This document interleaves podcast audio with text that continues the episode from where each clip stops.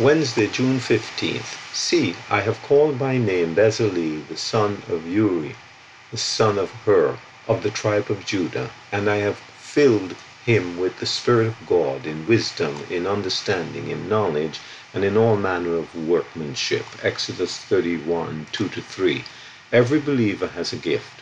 God announced among whom he himself had called to do the work in building the tabernacle.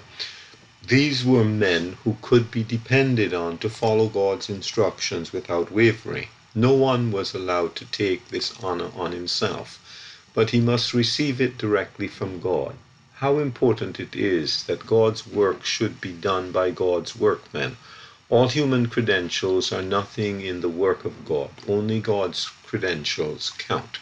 This is true too in the building of the church of God. Paul was a wise master builder who laid the foundation of that building fully according to God's instructions. 1 Corinthians 3 10 to 11.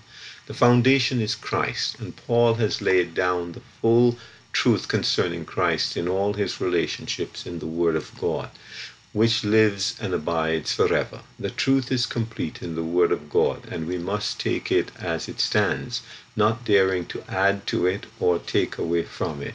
Bezalel was the chief artisan, whom God had filled with his Spirit, giving him wisdom in all manner of work he was to do. This was not merely a man who could be called a jack of all trades, but rather a master of all trades.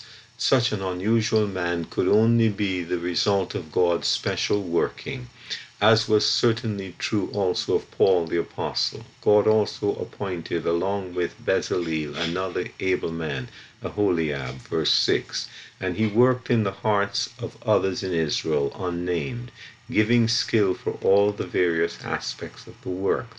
How good to know today that not only to prominent men, but to every believer, grace is given from God. The smallest gift is valuable in its place and is to be used for God in the blessing of others for the building up of the Church of God. L. M. Grant.